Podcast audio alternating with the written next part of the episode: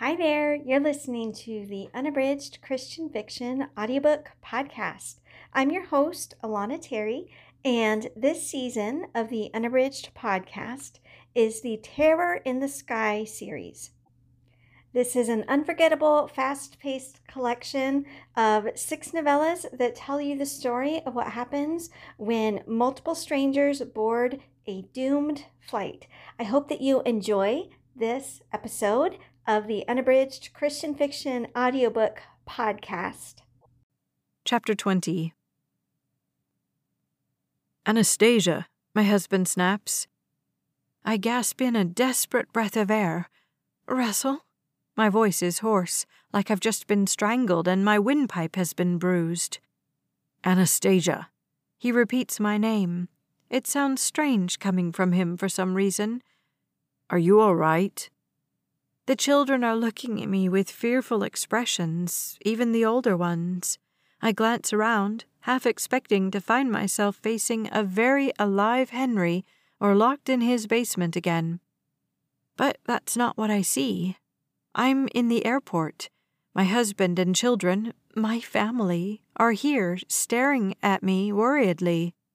Two others, an official looking man and woman, are standing far too close asking me questions, feeling my wrists, talking to each other in hushed tones. I'm all right, I tell them. I don't know if they're EMTs or airport workers or what, but I can't breathe when they're crowding me like this. I'm all right, I repeat. I'm not sure who I'm most trying to convince, but I do know that none of them believe me. It's okay, I don't even believe myself. We should get you to a doctor or something, Russell says. Is there someone who can give her a checkup? he asks. I don't hear the woman's response. I'm too busy reminding myself that I'm here. I'm alive. I'm safe. More strangers approach. An old lady asks if Russell needs help watching the kids. My head is spinning, my whole body clammy. I think she's coming down with something, Russell tells the concerned onlookers. I convince my husband in no uncertain terms that I will not be pushed through the airport in a wheelchair. He gives the gate attendants what must be his dozenth apology. Then he gathers the children from where they've been seated, watching me fall apart. What's wrong with her? Andrew asks. Mom's just a little tired, he says. That's all. Russell looks over at me, his eyes full of concern, of fear, of love. I shouldn't have kept this from him for so long. I had no reason not to tell him before. Do I have the courage now to make things right? Or will that only make everything so much worse? Why didn't you tell me sooner?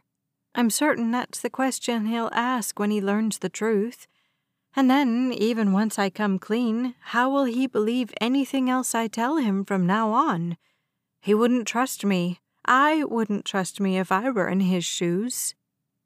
The Bible says to tell the truth, right? But it also says that we need to work hard to make our marriages last. So, what am I supposed to do? We're early enough into the relationship. There may be cause for an annulment. I've looked it up. We were both in our right minds getting married, neither of us were coerced or anything like that. But the state will annul a marriage in the case of fraud. Does lying about my past count as fraud? What about the fact that I never told Russell about my infertility? I was pregnant when I ran away from Henry's. Neither of us knew it at the time.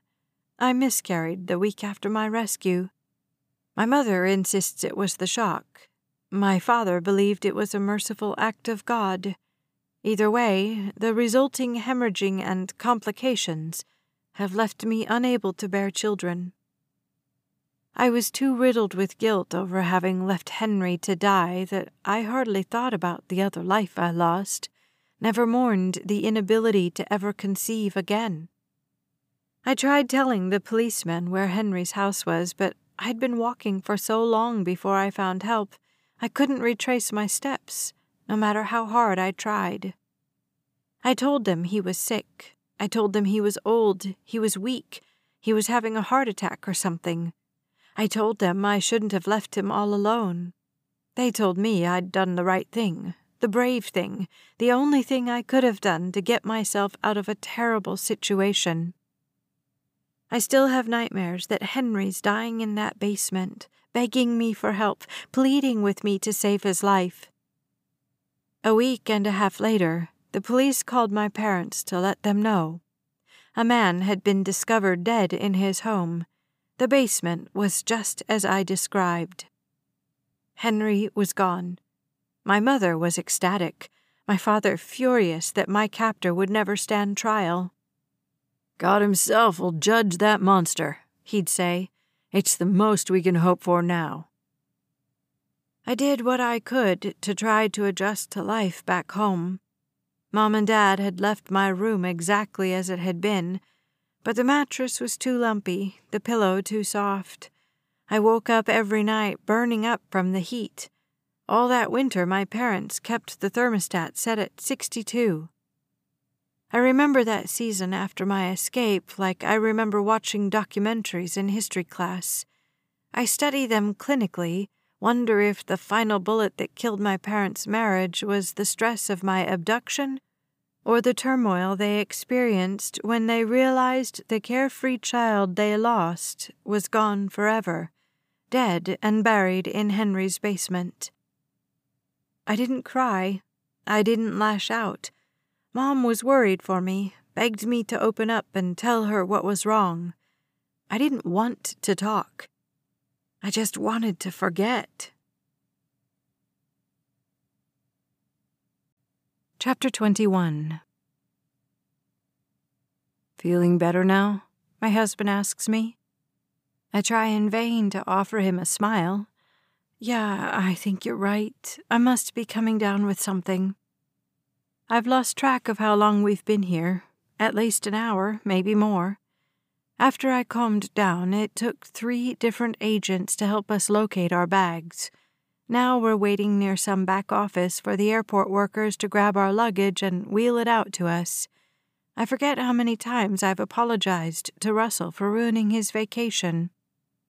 You and the kids should go on without me, I insist. But of course, he won't leave me. He's already called his parents. I have no idea what he told them, nor do I want to. I just want to go home, get out of here.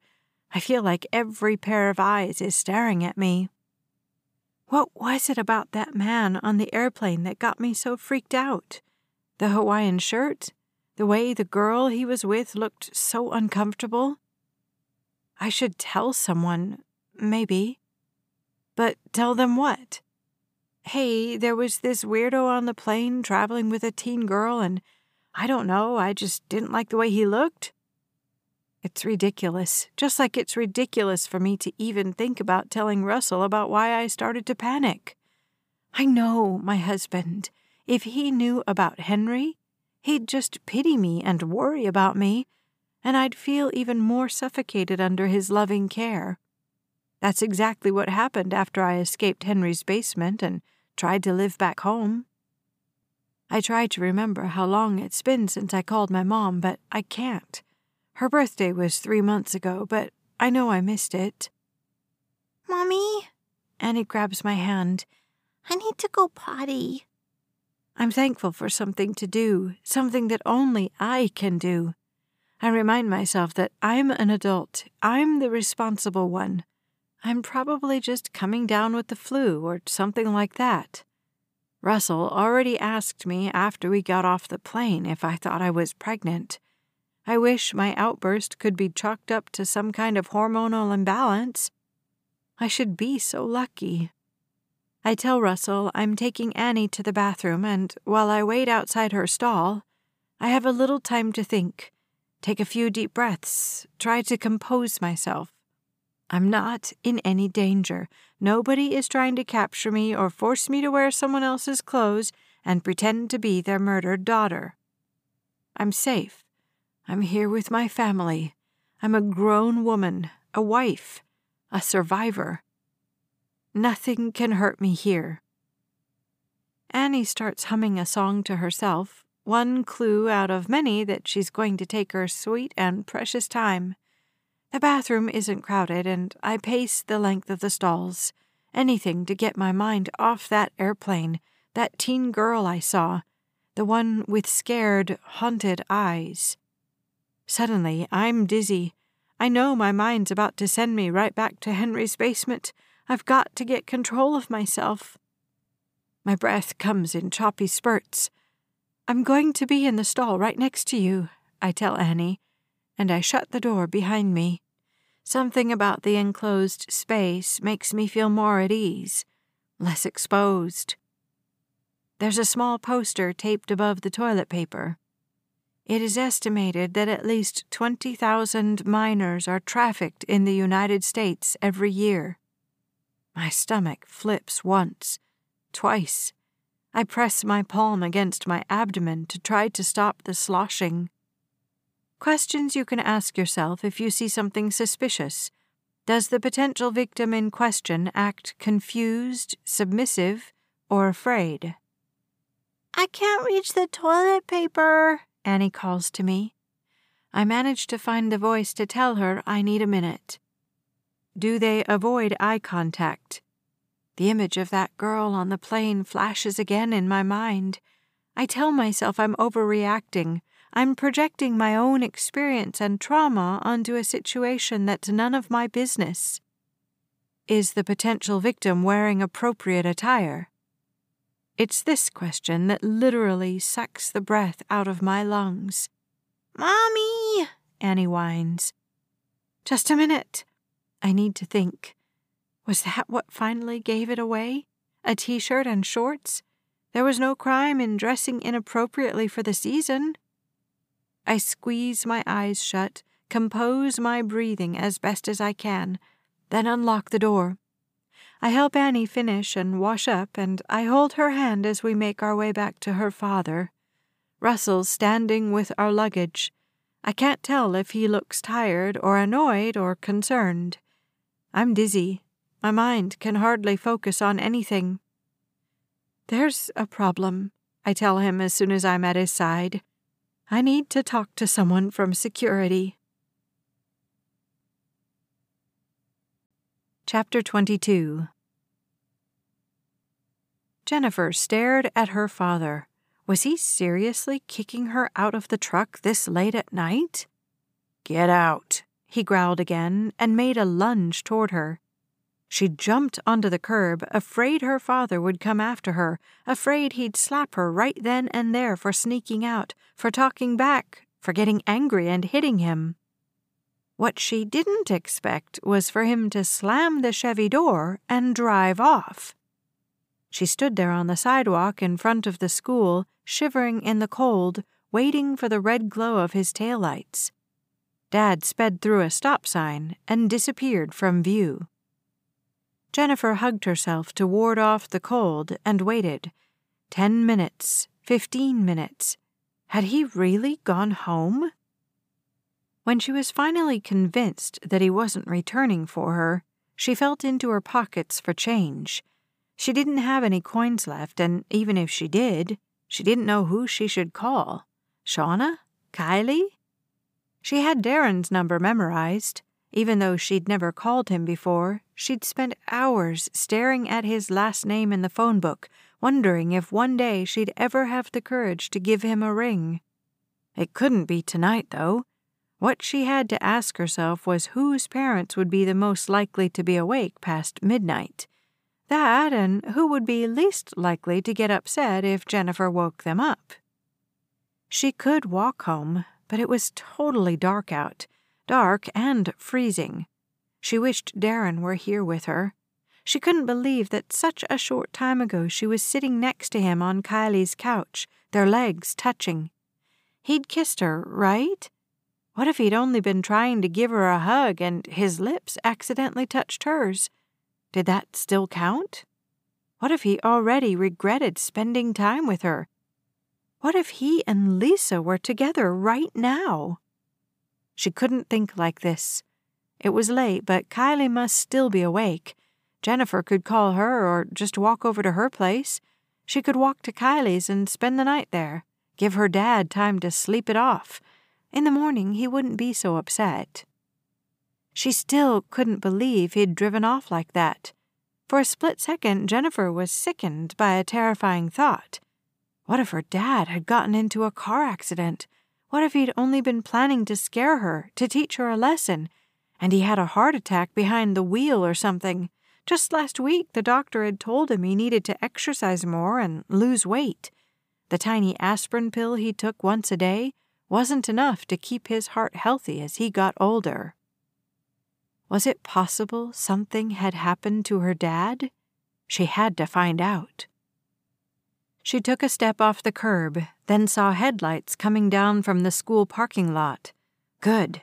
Her dad really had just meant to scare her. He probably drove around the neighborhood until he figured she was adequately spooked, then drove through the football field entrance and was coming back now to pick her up. He'd apologize when she got into the truck, but she wasn't going to let him get off so easily. What had he been thinking? The car slowed down, but it wasn't until it was just a few feet away from the curb when Jennifer realized it wasn't her father after all. Jennifer Harris, is that you? What in the world are you doing out here? Get in the car. He leaned over to open the passenger door. Jennifer hadn't realized until now how much she'd been shivering. She gave him a little smile, hoping he wouldn't ask too many questions. What would she tell him to explain how she ended up out here in the cold?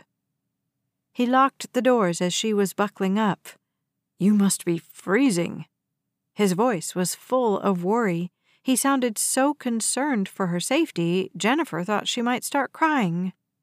Let me turn up the heat, he said, and soon the hot air was blowing on her at full blast. First question for you, he said when Jennifer's teeth finally stopped chattering. Are you safe? She nodded. Are you hurt? No. He let out a relieved sigh. That's all I wanted to know. Now tell me where you need to go. Let's get you out of this cold. Thanks for listening to the Unabridged Christian Fiction audiobook podcast. This has been the Terror in the Skies series written by me, Alana Terry, and narrated by Becky Doughty. If you want to listen to or read this entire series without interruptions, you can look for the Terror in the Skies series by Alana Terry wherever you shop for ebooks, paperbacks, or audiobooks.